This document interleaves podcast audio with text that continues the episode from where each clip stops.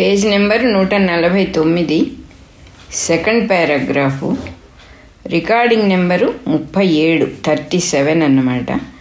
గండశైలోకావలోకనము అనే పన్నెండో chapter continuation ఇది. త్రిపురాదేవి కథగా చెప్పుకుంటూ ఉన్నాం. ముప్పై ఆరో నెంబర్లో మనకి ఈ మహాసేనుడు రాజుగారి తమ్ముడు రావటం తంగణమునిని స్థుతి చేయటం ఆయన సమాధిలో ఉన్నాడని కొడుకొచ్చి చెప్తే అది అతన్ని లేపమని ఈయన రిక్వెస్ట్ చేయటం అక్కడ యోగా యోగా అంటే ఏమిటో నీకు చూపిస్తాను అని చెప్పి చెప్పి ఏం చేశాడు మునికుమారుడు? అహంకారాత్మకమైన అంతఃకరణతో తన శరీరంలో నుంచి బయటికి వచ్చి అంటే సూక్ష్మ శరీరంతో బయటికి వచ్చి తండ్రి శరీరంలో ప్రవేశించాడు అని చెప్పి చెప్పారు. ఇక్కడ అహంకారాత్మకమైన దేహము అంటే మనం వివరంగా చెప్పుకుంటే బాగుంటుంది. అహంకారము అంటే ఇది నేను అనేటటువంటి భావం. ఆ భావం అనేది మా ఒక దేహం పుట్టిన తర్వాత ఆ దేహానికి సంబంధించి తను పుట్టిన పరిసరాలకు సంబంధించి జీవుడు అవన్నీ అక్యూములేట్ చేసుకుంటూ తన బాస్కెట్లో వేసుకుంటూ పెరుగుతాడు. ఇది నేను అని తనే నమ్ముతాడు. నేను ఫలానా వారి కొడుకుని ఫలానా వారి కూతుర్ని నా స్వభావం ఇది. నేను ఇట్లాంటి వాడిని నేను మంచివాడిని లేదా కొంచెం అంత మంచివాడిని కాదు. లేదా చాలా గొప్పవాడిని. ఏవో కొన్ని అభిప్రాయాలతో పెరిగి పెరిగి అది ఒక ఫాల్స్ సెల్ఫ్గా తయారవుతుంది. అహంకారాత్మకమైన సూక్ష్మ దేహంగా అది డెవలప్ అవుతుంది. అది నేచర్లో సహజంగా ఉన్న విషయమే.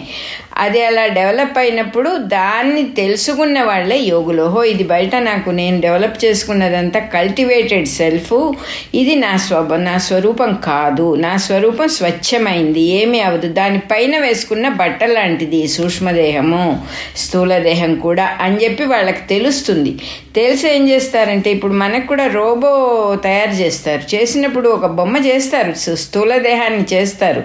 చేసిన తర్వాత లోపల మెకానిజము మెషీను చిప్స్ అన్నీ పెట్టినప్పుడు దాంట్లో ఆ టెక్నాలజీ అంతా పెట్టినప్పుడు అదే సూక్ష్మదేహం అన్నమాట. ఆ టెక్నాలజీకి వాడబడేటటువంటి ఎలక్ట్రిసిటీయో బ్యాటరీ ఛార్జో అదేమో కాన్షియస్నెస్ అని చెప్పి చెప్పుకోవచ్చు. ఎందుకంటే ఆ ఛార్జ్ లేకపోతే ఆ కాన్షియస్నెస్ లేకపోతే ఈ రెండు దేహాలు స్థూలము సూక్ష్మం కూడా పనిచేయవు. అందుకని ఇక్కడ క్లియర్గా యోగి అనబడేవాడు తెలుసుకుంటాడు. ఏది ఏమిటి అని తెలుస్తుంది. ఎట్లా తెలుస్తుందంటే చాలా తేలికే. బయట ప్రపంచం నుంచి మనస్సుని లోపలికి అంతర్ముఖం చేసినప్పుడు అంతర్ముఖం చేయటం అని ప్రత్యేకం ఉండదు. మనం బయట చూడటం మానేస్తే దానంతట అదే లోపలికి వెళ్తుంది. ఆ వెళ్ళినప్పుడు విషయం అర్థమవుతుంది. ఎందుకంటే లోపల అనే మాటకి ఇక్కడ అర్థం లేదు. లోపల బయట రెండు ఒకటే అని తెలుస్తుంది. అంటే కలత క కదిలించబడిన నీళ్ళకి స్వచ్ఛంగా కదలకుండా ఉన్న నీళ్ళకి స్వచ్ఛంగా కదలకుండా ఉన్న సరస్సులో ఎట్లాగైతే సూర్యచంద్రులు ప్రతిబింబిస్తారో నక్షత్రాలన్నీ కూడా చక్కగా ప్రతిబింబిస్తాయో మనం వంగి చూస్తే మన మొహం కూడా ఎంత చక్కగా కనపడుతుందో అదే రకంగా స్వచ్ఛంగా ఉన్న మనస్సులో విషయాలు తెలుస్తాయి అన్నమాట. అంటే లోపలికి వెళ్ళటం అంటే డిస్టర్బెన్స్ లేకుండా పలు ముఖాలుగా చిన్న చిన్న పాయలుగా పంచేంద్రియాల్లోకి మనస్సులోకి బుద్ధిలోకి మనం జారకుండా ఉండటం. మనల్ని మనం కూడగట్టుకొని ఒక పాయింటెడ్గా ఉన్నప్పుడు విషయం అర్థమవుతుందన్నమాట. అదే అంతర్ముఖం అవటము. సో ఈ అంతఃకరణతో సూక్ష్మ దేహంతో ప్రవేశించాడని చెప్పి చెప్పటం అదంతా కూడా చదువుకున్నాం మనం. ఈ మునికుమారుడు నిమిషాల మీద వెళ్ళాడు గండశీలంలోకి వెళ్ళి గుర్రాన్ని రాజపుత్రుల్ని తీసుకొచ్చి మహాసేనుడికి అప్పగించాడు. అంతమటు చదువు చెప్పుకున్నాము. మహాసేనుడు చాలా ఆశ్చర్యపోయాడు. ఏమిటి నిమిషంలో వెళ్ళి గండశైలంలో కొండలో నుంచి కొండలో ఏదో ఒక బిలమో ఒక గుహో ఒక తలుపో ఒక బండరాయి అడ్డం ఉందండి లోపల చోటు ఉంది అట్లా కాదు.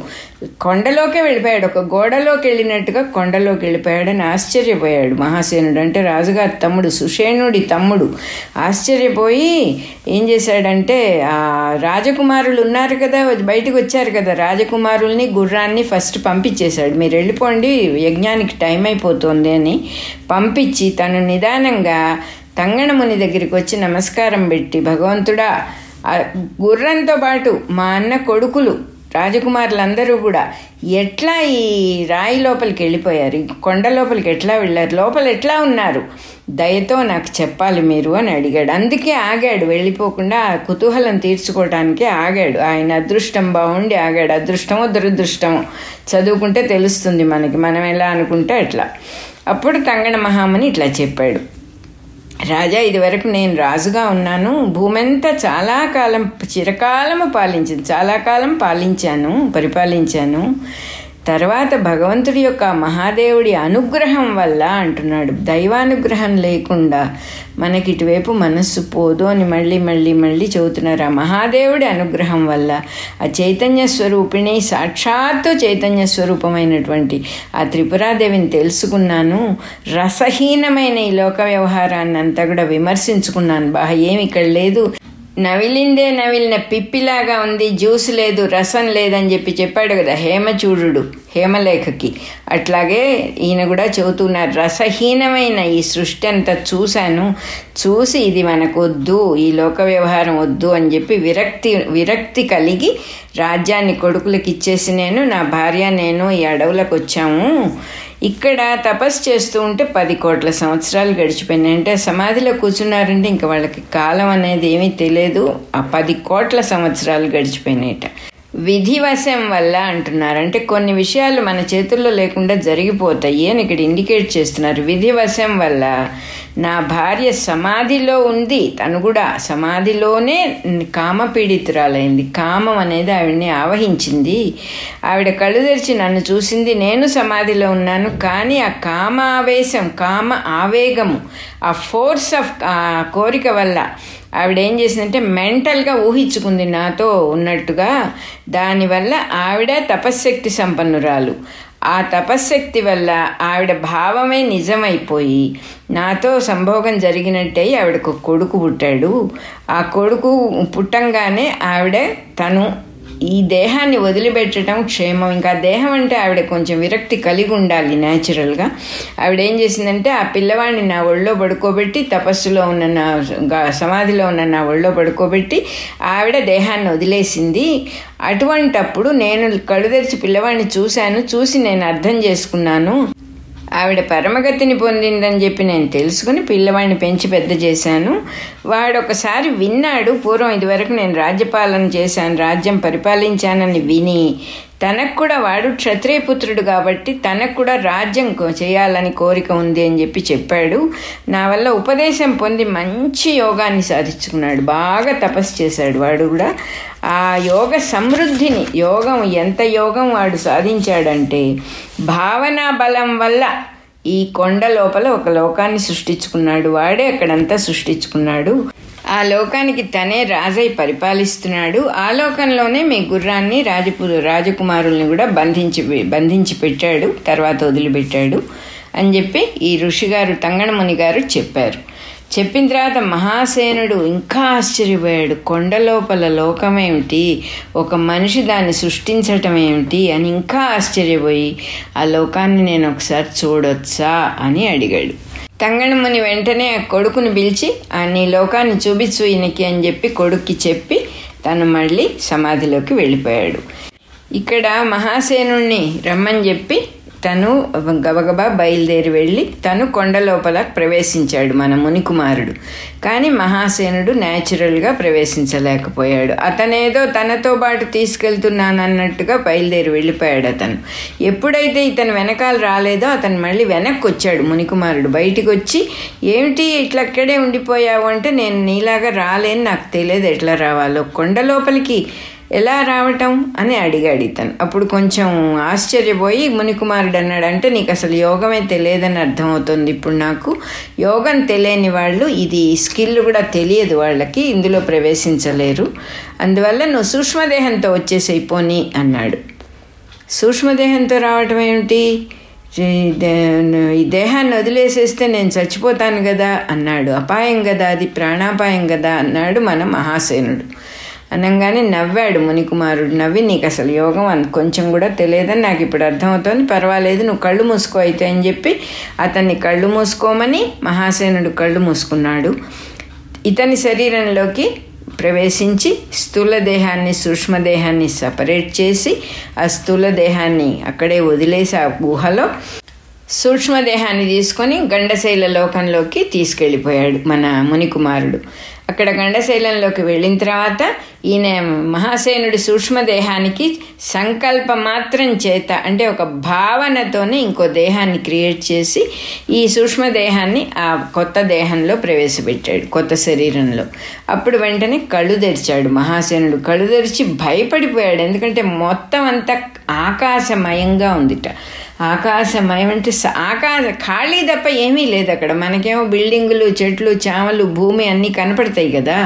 అక్కడేమీ లేదు. కళ్ళు తెరిస్తే మొత్తం ఆకాశమయంగా ఉందిట చాలా భయపడిపోయి మునికుమారా నన్ను వదిలిపెట్టొద్దు. నువ్వు నన్ను వదిలేసావంటే నేను కింద పడిపోయి ప్రా నాకు ప్రాణాపాయం అవుతుంది. నువ్వు నన్ను వదలొద్దు అని గట్టిగా చేయబట్టుకున్నట్టు పట్టుకోగానే మునికుమారుడు లేదు నేను నిన్ను వదలను. నేను నీతోనే ఉన్నాను. ఏమీ భయపడాల్సిందేమీ లేదు అని చెప్పి చక్కగా అన్నీ చూడు అన్నీ తిరిగి చూడు అని చెప్పి ధైర్యం చెప్పాడు. చెప్పిన తర్వాత కాస్త కళ్ళు తెరిచి చూస్తే అతనికి ఏం కనపడిందంటే ధైర్యం అవలంబించి చూడవచ్చును అంటున్నారు. అంటే కొత్త చోటికి వెళ్ళినప్పుడు మన పరిస్థితి ఎట్లా ఉంటుందో ఏదన్నా చూడాలన్నా కొంచెం భయం వదిలి ధైర్యం అవలంబించాల్సి వస్తుంది. మహాసేనుడు ధైర్యంగా అటు ఇటు చూస్తుంటే కిందగా కింద వైపు అంటే మనకు ఆకాశం పైన ఉంటుంది మామూలుగా కానీ కింద వైపు చీకటి చీకట్లో నక్షత్రాలతో కూడిన ఆకాశం కనిపించిందిట. అక్కడికి చేరి దాని కిందగా ఉన్న చంద్రమండలాన్ని చూశాడు అతను ఆకాశం వైపు వెళ్ళి ఇంకా కిందగా చూస్తే అక్కడ చంద్రమండలం కనిపించింది అంటే మనకి పైన ఉంటాయి కదా భూమికి పైన ఉంటాయి ఇవన్నీ అక్కడ. కానీ ఆ లోకంలో కింద ఉన్నాయిట.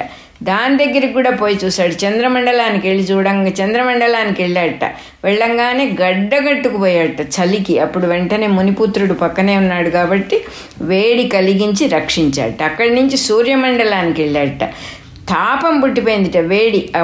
అప్పుడు కూడా మన మునికుమారుడు రక్షించాడట. ఈ రకంగా అంతా తిరిగి చూస్తూ ఉన్నాడు. చూడగా చూడగా అంత భూలోకానికి ప్రతిబింబమే ఇది. ఎందుకంటే నక్షత్రాలు ఉన్నాయి సూర్యుడు ఉన్నాడు చంద్రుడు ఉన్నాడు భూమి లాంటిదే ఏదో ఉన్నది అక్కడ. పరి మనుషులు నివసించటానికి ఒకటేదో ఉన్నది. ఇవన్నీ చూసి ఓహో భూలోకానికి ప్రతిబింబమే ఇది. రిప్లికా లాగానే చేసుకున్నాడు అని చూశాడు గ్రహించుకున్నాడు. అప్పుడు ఇద్దరు మునికుమారుడు ఇతన్ని తీసుకెళ్ళి ఒక బంగారు కొండ శిఖరం మీద కూర్చోబెట్టాట. మునికుమారుడు పక్కన కూర్చున్నాడు. మహాసేనుడు కూడా కూర్చున్నాడు. కూత ఇంకా ఇంకా అన్ని వివరంగా చూపించాట అంతేకాకుండా దివ్య దృష్టి ఇచ్చాట మునికుమారుడు మహాసేనుడికి మొత్తంగా చూడటానికి. ఆ దివ్య దృష్టి వల్ల మహాసేనుడు చూశాట ఏం చూశాడు? గుండ్రంగా ఉంది ఆ లోకం. ఆ లోకాన్ని ఏమంటున్నారు? లోకాలోక పర్వతము. లోకము అలోకము. లోకం లేదు ఇక్కడ. ఉన్నట్టుగా అనిపిస్తోంది. లోకాలోక పర్వతమును అంటే పర్వతంగా కనపడుతోంది లోకం కనబడుతోంది. పర్ లోక అలోక పర్వతాన్ని. దాని వెలుపల చీకటిని చీకటి కనపడింది ఆ పర్వతానికి బయట. దాని లోపల బంగారు భూమి సముద్రాలు సప్తద్వీపాలు నదులు పర్వతాలు సర్వభువనాలను. ఇంద్రుడు సర్వభువనాలని చూశాడు. ఇక్కడ ఎన్నో లోకాలు ఉన్నాయి ఇక్కడ భువనాలన్నీ ఉన్నాయి. ఇంద్రుడు మొదలైన దేవోత్తములు దేవతలందరూ ఇంద్రుడితో సహా రాక్షసులు దేవతలు మనుషులు యక్షులు కింపురుషులు మొదలైన వాళ్ళందరినీ అనేక మందిని చూశాడు. మునికుమారుడే సత్యలోకం కూడా ఉంది అక్కడ. సత్యలోకంలో బ్రహ్మగా వైకుంఠంలో విష్ణువుగా కైలాసంలో శివుడుగా ఉండి సర్వలోకాల సృష్టి మొదలైన వ్యవహారాలన్నీ నిర్వహిస్తూ భూలోకంలో ఇంకో రూపంతో సార్వభౌముడుగా పరిపాలిస్తున్నాడు. మళ్ళీ ప- పర్వతం లోపల సత్యలోకంలో బ్రహ్మదేవుడుగా పరిపాలిస్తున్నాడు. విష్ణువుగా స్థితిని చూస్తూ ఉన్నాడు. మెయింటెనెన్స్ చూస్తూ ఉన్నాడు. శివుడుగా లయం చేస్తూ ఉన్నాడు. ఇదంతా చూశాడు మహాసేనుడు ఆశ్చర్యపోయాడు. ఏమిటి అసలు ఇది? బయట ఏ సృష్టి ఉందో ఇతను కొండ లోపల అంత సృష్టి చేసి తనే ప్రభువైపోయాడే ఇక్కడ. తనే బ్రహ్మదేవుడయ్యాడు తనే విష్ణువయ్యాడు తనే సమస్తం అయిపోయాడే ఏమిటి ఒక్క మనిషి వల్ల ఇది సాధ్యమా అని ఆశ్చర్యపోతూ ఉన్నాడు. అప్పుడు మునికుమారుడు ఇట్లా అన్నట్టు రాజా నువ్వు ఈ లోకాన్ని చూస్తూ ఉండంగా భూమి మీద. నూట ఇరవై కోట్ల సంవత్సరాలు గడిచిపోయినాయి. ఆ అక్కడ ఆ కాలం అయితే ఇక్కడ ఒక రోజు మటుకే. అందువల్ల మా తండ్రి గారు ఉన్న చోటుకి వెళ్దాం పదా అని చెప్పి తీసుకెళ్ళాట. అప్పుడు మహాసేనుని తీసుకొని మహాకాశంలోకి ఎగిరి పూర్వం లోపలికి ఎట్లా వచ్చాడో ఇప్పుడు గండశైలం బయటికి కూడా అలాగే వచ్చాడట. ఇది జ్ఞానఖండంలో గండశైల లోకాన్ని చూడటం అనే పన్నెండో అధ్యాయం అయిపోయింది. అలాగే ముప్పై ఏడో రికార్డింగ్ నెంబర్ కూడా అయిపోయింది.